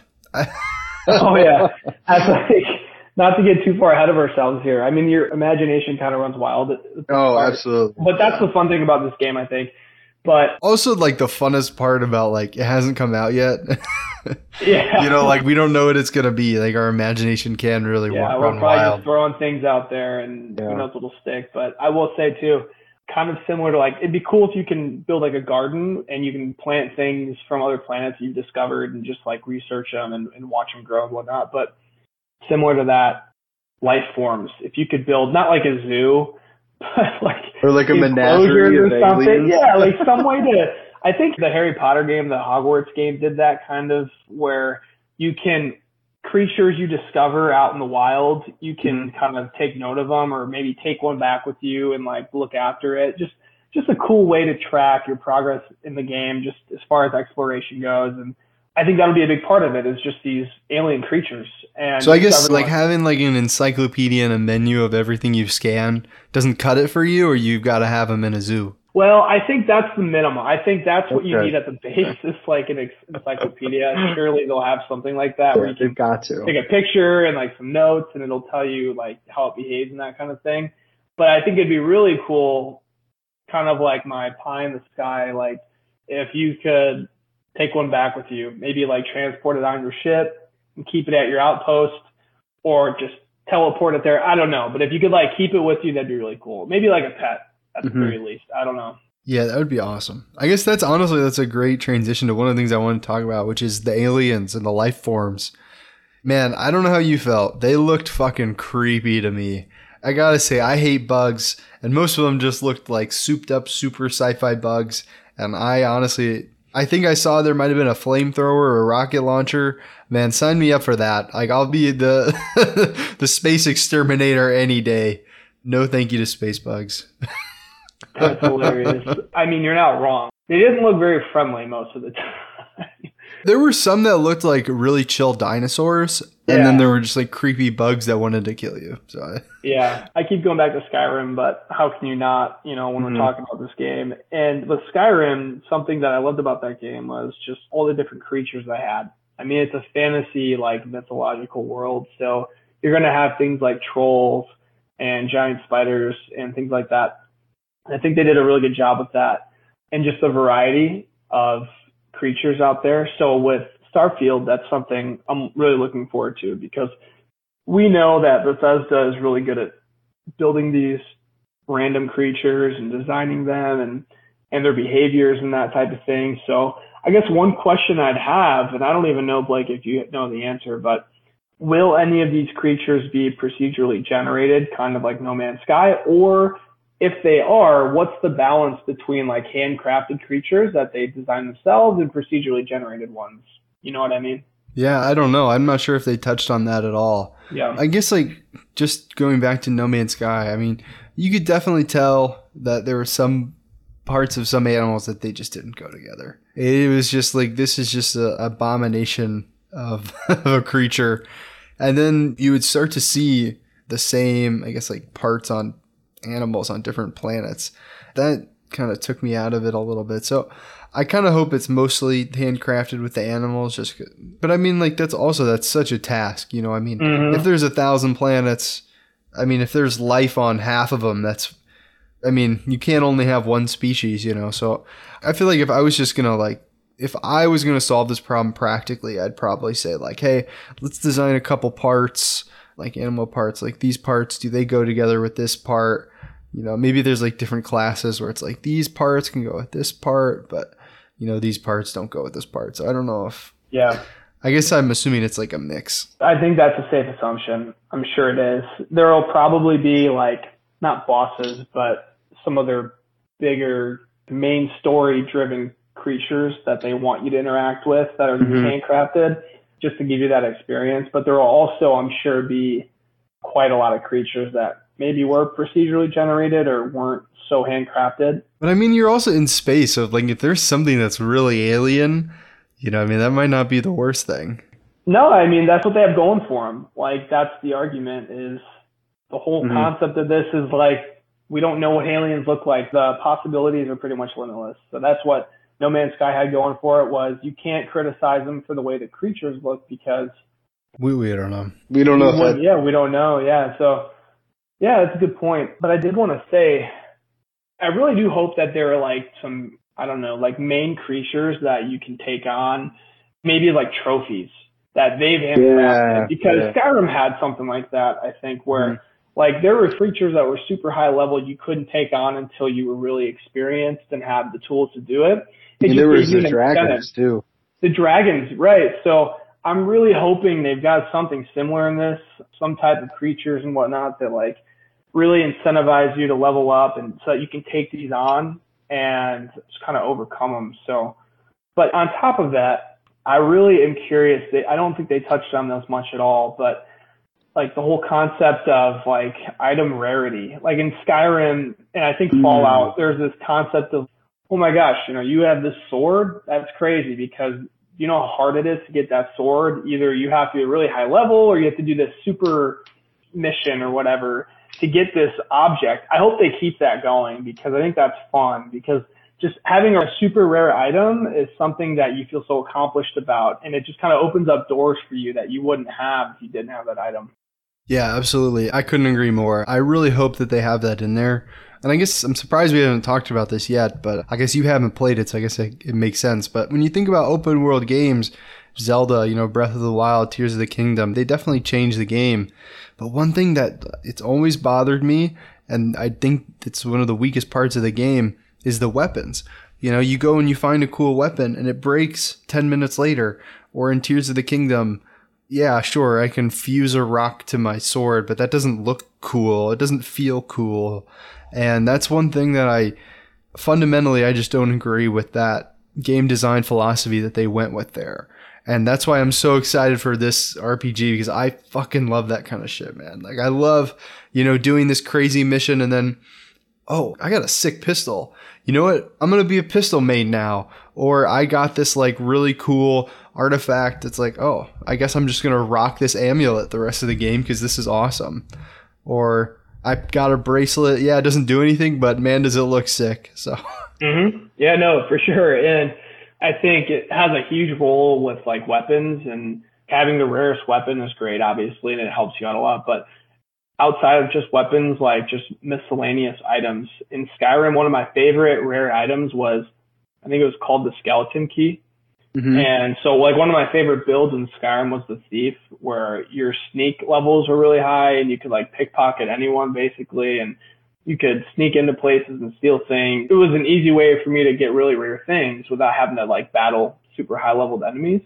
And so the skeleton key wasn't a rare weapon by any means, but it was just a super rare item that literally opened doors for you and gained you access to really cool things, rare things. And so I know with Starfield, they talked about how, I don't remember exactly how they described it, but like you'll have the ability to pretty much pick up anything you see. Like as far as little items go, like from food to tools and weapons. Like you can pick things up and keep them in your inventory. So I'm really looking forward to how they approach like item rarity outside of just weapons, things that can help you out in the world. I'm sure there'll be like super rare ship parts that Yeah, only totally. like you know will allow your ship to go super fast. If you can't reach this speed without the super rare part, and to get this part, you've got to do this list of missions and things. So like, I mean, it just that's what I'm really excited for with this game. Yeah, I mean, I'm so excited for this too. Like, what could you even discover? Like, what's it gonna be? Like, I just can't wait. I guess the mystery and suspense. I'm just here for it.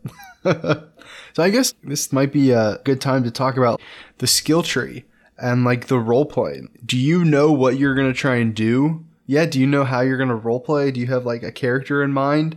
And if you don't yet, I'm happy to go first because I've I've got my heart set on a couple things. so. No, yeah, I'm sure you do, Blake. I'm really sure because I know you do your research on this stuff. I'll let you go first, but I will just say I know they've got different like archetypes. I think the space cowboy is one of them. Then there's like just a like a really smart space exploration guy, like a science. Yeah, I guess there's like science. Mhm. He's like a businessman, I think. So yeah, I'll just I'm kind of familiar with some of the different ones. I haven't really made my mind up yet, but I'll let you kind of talk to it. You know, honestly, I think there's so many. I think I'm gonna have to do multiple playthroughs. You know, because there's like something that we haven't even touched on yet is like a dialogue system, and I think there's like a whole diplomat. Like you could just do like a pacifist run and kind of do. But if you put all your skill points into diplomacy, you might just be able to talk your way out of every situation. Also, it's crazy that we've gotten this far and we haven't talked about combat. So we should we got to talk about the combat next. But I mean, for me, I guess when they were going through this direct, like something that really spoke to me was just like all these pistols just look sick, and I think I'm gonna be like a pistol main. I really want to be like a bounty hunter, but I also just want to be like a plant dude.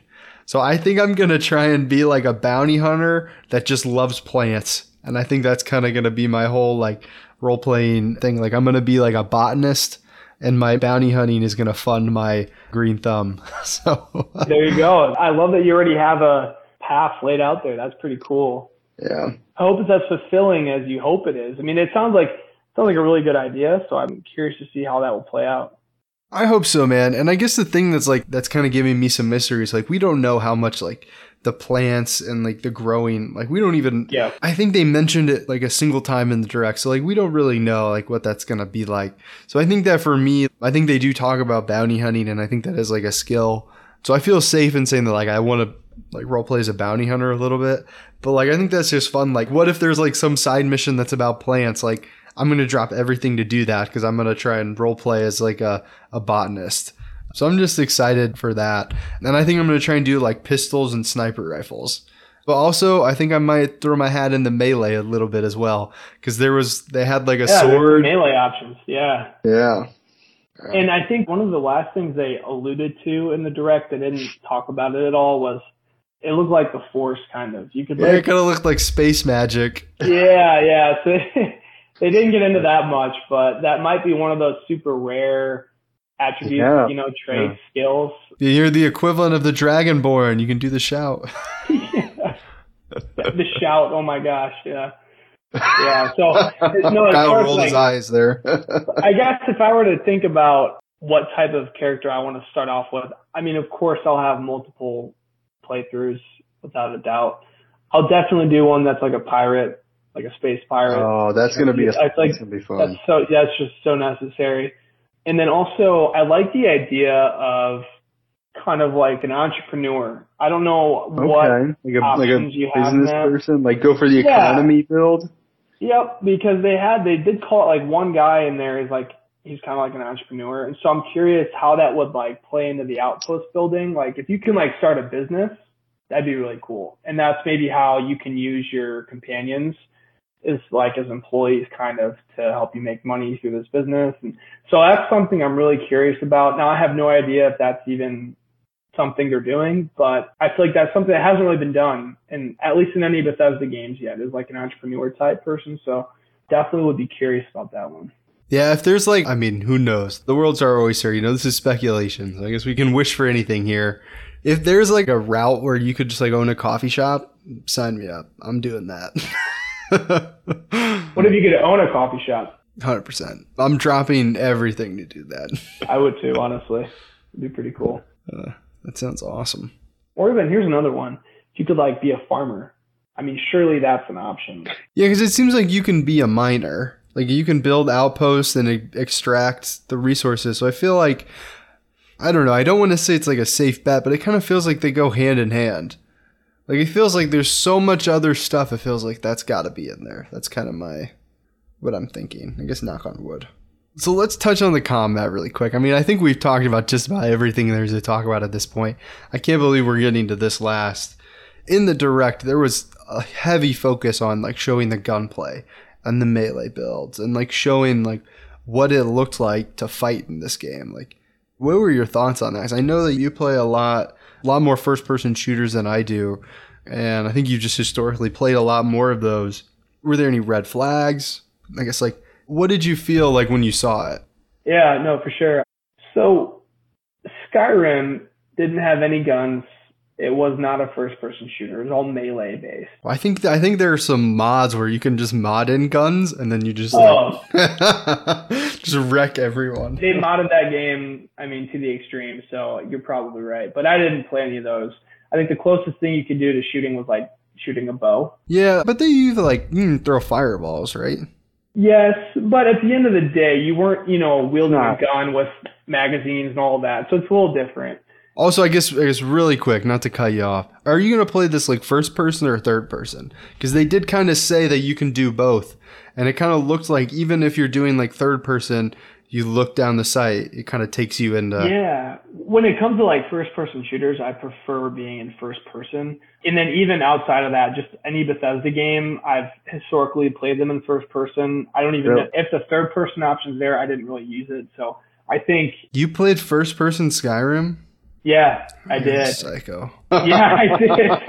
Yeah. And yeah, to come to think about it. Yeah, man, I played first person. So I'm a third Um, person Zane, man. Yeah, yeah, you know, it could change, but with Starfield, I think I'll keep it first person. What I was trying to get at is basically, I didn't play Fallout that much. It wasn't really my kind of game. I prefer Skyrim. I appreciated Fallout. I, I tried it plenty of times, but I just didn't play it much. So I know they had more gunplay in that game, but to me, Bethesda games aren't naturally first person shooters. And Starfield seems to be kind of really taking that on. So I am excited. I think it looked good, but I'm also a little nervous, like how it's going to feel because to me, they do melee very well when it comes to actually shooting a gun. I don't know how that's going to play. We'll have to see. Yeah, honestly, it looked really good. For me, I guess like I mean, obviously a, a comparison point you're gonna have is you know like a Call of Duty, but I mean I feel like nobody's gonna be able to get that good. Nothing's gonna feel that good, so I feel like you can't go into this like expecting that. I guess the level that I'm kind of coming in is like, how does it feel to play like a Fortnite or like a Lego Star Wars or like other AAA experiences, you know, that have like constraints with them as well. Call of Duty, like the shooting, it's the only thing. But like with Fortnite, they change everything so much that there is like, you know, that little bit of jankiness to it. And with Lego Star Wars, for example, that surprisingly just felt incredibly smooth, even though, you know, it was third person. They kind of had like a lock on kind of thing. And I guess I, I'm trying to think if I've really played any other like first person shooters recently. I guess Halo is another one What that about I, like Battlefield or Battlefront? Oh yeah, yeah, I've played those, and I think that those felt great. I feel like you don't really notice it unless it's really bad or really good. So I'm kind of hoping that it's, and I mean, I guess it looked like there was a lot of different feelings, like a lot of different types of weapons. Like the shotguns looked incre- looked incredible. I don't know, the pistols looked really fun to me. They had some snipers and they had like these heavy machine guns with like lasers on them. Those ones looked sick. So I guess there's a high potential, I would say. No, I think high potential is a good way of putting it. And I think to anyone curious or skeptical about how combat will play in this game, especially when it comes to guns and whatnot, watch the direct because you get a lot of footage to get an idea of what it will look like and kind of It's how it'll feel. But also, I think they talked to it really well. And I don't remember exactly what they were saying, but they really did stress the fact that like they spent a lot of time on combat. They really wanted to feel well. I think that just kind of reassures me that they've done it right. They're going to put their own spin on it. But yeah, I mean, that's just, I think naturally for me, I've just never considered Bethesda to be like a first person shooter game. So I'm really curious to see how they're going to take that on. Yeah, I'm very interested in it because, I mean, for a game that it feels like you can do anything, they sure did spend a lot of time showing off like the gunplay and the like the combat of it. And it took it from something that I was kind of like not disinterested, in, but it, um, it's not the reason I'm coming to it. To now, I'm like, you know, actually, this might be really fun. I might want to come here for the gunplay. I think it's important to say too, like at the end of the day, if the gunplay doesn't work out or you just don't vibe with it, there's probably going to be so much else you can do that doesn't involve like shooting people and whatnot. Like, yeah, I mean, yeah, totally. I'm sure shooting from your ship will feel different than first person shooting. And oh my gosh, and, yeah. And then you don't have to always be in combat also. Like there's just this whole, I think exploration is a huge part of it and just flying around, seeing new places, just observing the world and building your outposts. Like there's so much more to it. So obviously I think the game wasn't built around combat. I don't think it was built around exploration. So no matter how it looks, it's not going to define the game. The combat won't define the game. Yeah, totally. Yeah, I mean, I think that one thing that they touched on, I guess, kind of like the contrast, the combat, they kind of talked about like the quiet moments. I'm personally more excited for the quiet moments. Or actually, I don't know. I'm excited for the combat. I'm, I guess I'm excited for both. You know, the contrast between the quiet moments and the the ripping action, which I'm normally not super into, but I'm just in, I'm feeling it, man. no, I get it. I think too. I mean, it's worth mentioning like the AI. How will the enemies interact with you in a gunfight? Mm-hmm. That's always that just adds so much to like a good AI behavior in a gunfight adds so much to the experience. Um, I know Call of Duty has done a lot to improve that. Like in the campaign, for example, when you're fighting enemy AI, I think they've come a long way in how they react to like situations and how it feels to fight them. And so like it's one thing to have like an enemy that you're shooting at that just doesn't move or maybe misses every shot. That kind of sucks. It's not a very fun experience because you don't feel like it's really you don't feel in danger. You don't feel like there's a lot of skill to kill this thing, the, the enemy. So I hope that the enemy AI has been developed to a point where it feels like a real, a real battle here. Like you're really, you have to really think how you're going to defeat this person, this enemy. And it's not just as easy as like pointing and shooting. Like you have to take cover and you have to do these different things. So I think it's good to consider the AI in the saddles and whatnot. Yeah, I mean, I think that's just one of those things where you're not really going to know until you, you know, you get there and experience it. But I don't know. From what we saw, they, they looked pretty good to me, or they looked as good as any other. I feel like it's one of those where you can really, you can tell if it's bad, and I didn't look bad. So at least from what we saw. Well, do you have anything else that you want to talk about for this direct? I feel like we covered just so much. I mean, we, we, we've been talking for so long, but is there anything else you can think of? I can't wait. When does it come out? September? Yeah, early September. I think first week in September. Okay. Yeah, now you've got me all excited, Blake. So I'll have to wait for this month, but it'll be okay. I you, are you gonna? Well, go ahead. Go ahead. No, no, you go ahead first because I got a pretty big thing to say. Okay, mine's kind of just a joke. Are you gonna collect some sandwiches like they do in? Uh... I really love this moment in the direct. There was, uh, I guess, one of the developers. They they kind of talk about how they they they just loved stealing all the sandwiches and they had like a huge pile of sandwiches. then I don't know, like I mean, I've noticed this because I've watched it three times. They actually they have this really like it's honestly like an epic shot where it's like this sandwich. It's kind of like spinning in, in zero gravity, and like the transition is like the sandwich is spinning, and then it kind of like fades, and the sandwich turns into the planet, and like that's like the transition, and it's actually like a beautiful transition. That's hilarious. They've got a really good humor, to be honest. I mean, the the sandwich pile scene was was really funny, and how you can collect them. So I don't know if I'll be doing that, but I like that you can. I like the option. Maybe I'll be collecting something else, but yeah, that's funny. What I was going to say was they haven't announced like an online PvP multiplayer aspect to this game yet, have they? I don't think so. I, I think it's just a solo experience, a solo endeavor. I thought so too. And I mean, that's, I think that's just really important to be aware of especially mm-hmm. if you're considering buying this game, because there's a lot of people out there that won't buy a game if it's not PvP. You know what I mean? They don't want to just play the campaign. Now, this game is different. Like, I mean, yeah, I think it's a, like it's role playing. There's a reason there's no player PvP option because it's just so vast, and that's what we've talked about this whole time is everything to this game. But I was curious because at the end of the day, it would be kind of cool if we could, you know, be in the same world and like. It would it would be cool if we could team up and maybe take on some zealots together or, or take on some pirates, or maybe just rob some people. Who knows? Create mayhem in the universe. I think this game will be just fine without it, but I think if anything, it would be kind of cool if they added that. So it's something to look forward to, maybe someday. But just maybe. wanted to confirm. Yeah, at the start though, it's just. I think it's just supposed to be a solo solo experience. Man, Starfield. I think it's coming out September 9th. So. Yeah, and if you have Xbox Game Pass. Yeah, that's crazy. You don't even have to buy the game. You can just get Game Pass. It is crazy, and I've actually I've already pre-downloaded it from Game Pass. Yeah, you can download it, and day one you can just fire it up. So really looking forward to that. So I guess since since you have Game Pass, is there really any reason for you to buy it because you have Game Pass? I mean, I guess like you would buy it if it leaves Game Pass.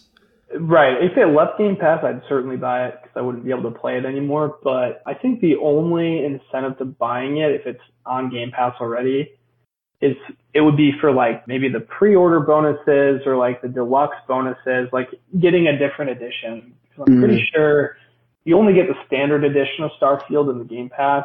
That's how it is for most games. So if you wanted to upgrade and get like those additional skins or DLCs or whatever comes with that premium version, that would be the only real incentive to buy it, I think. Are you going to get the upgraded ver- or the deluxe version? You know, I haven't really considered it yet. I'm not sure. I, have thought about it a little bit because I think they have they have a pretty cool like character outfit that you can get. But the thing is, I feel like there's gonna be so many character outfits. Like, I feel like there's no way this one's gonna like like once you get ten hours in. Like, I feel like there's no way it's gonna still be cool.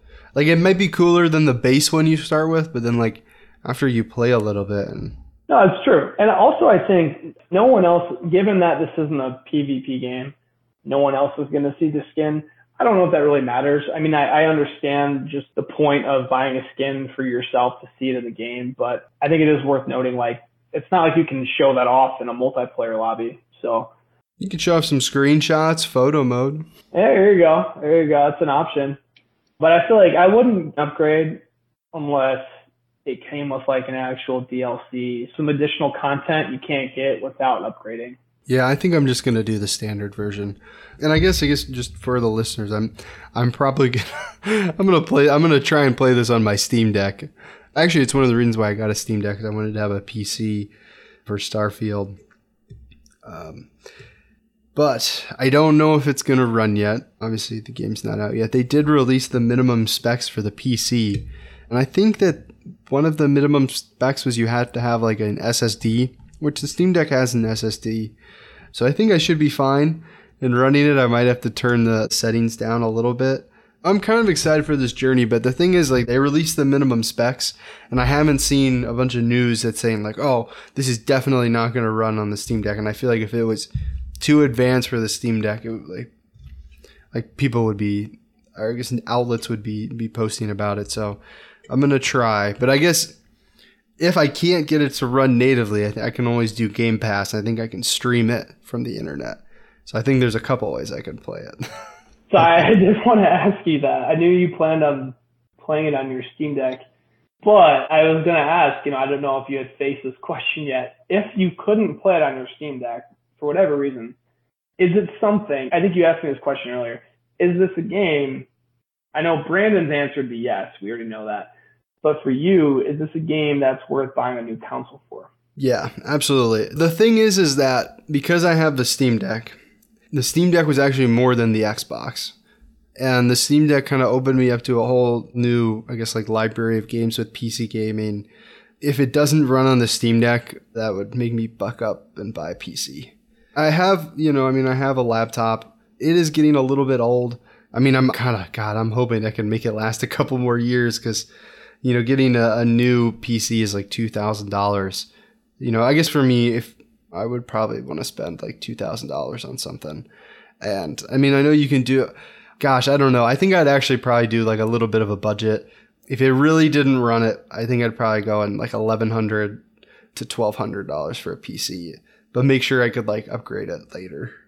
So, but then it's like I could just buy the Xbox for five hundred. But I think I would go the utility. I, I need a new computer, so yeah, I think that definitely probably that fits your situation. But for anyone else, if you're you don't want to get a new PC, there is the Series S option, which I mm-hmm. will run Starfield just fine. Um, maybe like not as well as like a good PC or a, a Series X, but yeah, I think you said 300. I think it's around 300. I think you're right. Yeah. So I mean, that's relatively affordable, you know. So that is And I think the Series S goes on sale pretty frequently. It looks like you can buy one used from GameStop for two hundred and seventy nine dollars for a Series S. I mean, I would consider that a pretty good deal. I mean, actually, yeah, that's a really good deal. yeah, for a brand new console, like that's probably what I would do, if we're being honest. if it doesn't run on the Steam Deck. But the thing is, I'll be so pissed if it doesn't run on the Steam Deck. It was, it was a lot more than I don't see why it wouldn't. More than again, I'm, I'm, not familiar with it at all. I, I hope it works for you. I think it will. I think it will. I think it will too. I don't think I'll be able to do 60 frames per second, but I think I'll at least be able to do 30 FPS. And I think I may have to like really clean it out and delete a lot of files and make sure it's got plenty of room to it on my SSD. But we're getting maybe a little bit too much in the weeds here. But yeah, I couldn't be more excited for this game. Me too, man. Yeah. I'm losing sleep over it. About once a week, I'll wake up and be like, I just can't wait for Starfield. I know.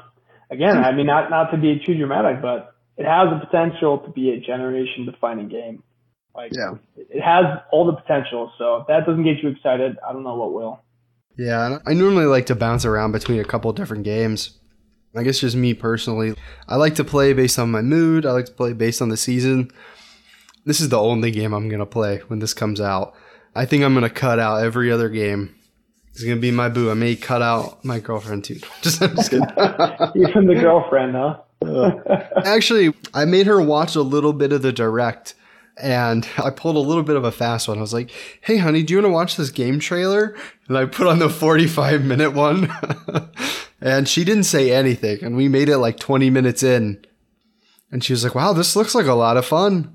And I can tell when she's lying. She seemed pretty genuine. Yeah, um, no. I think I had the same reaction from my girlfriend. I didn't pull that on her, Blake. I didn't tell her to watch this trailer and end up showing her a 45 minute video.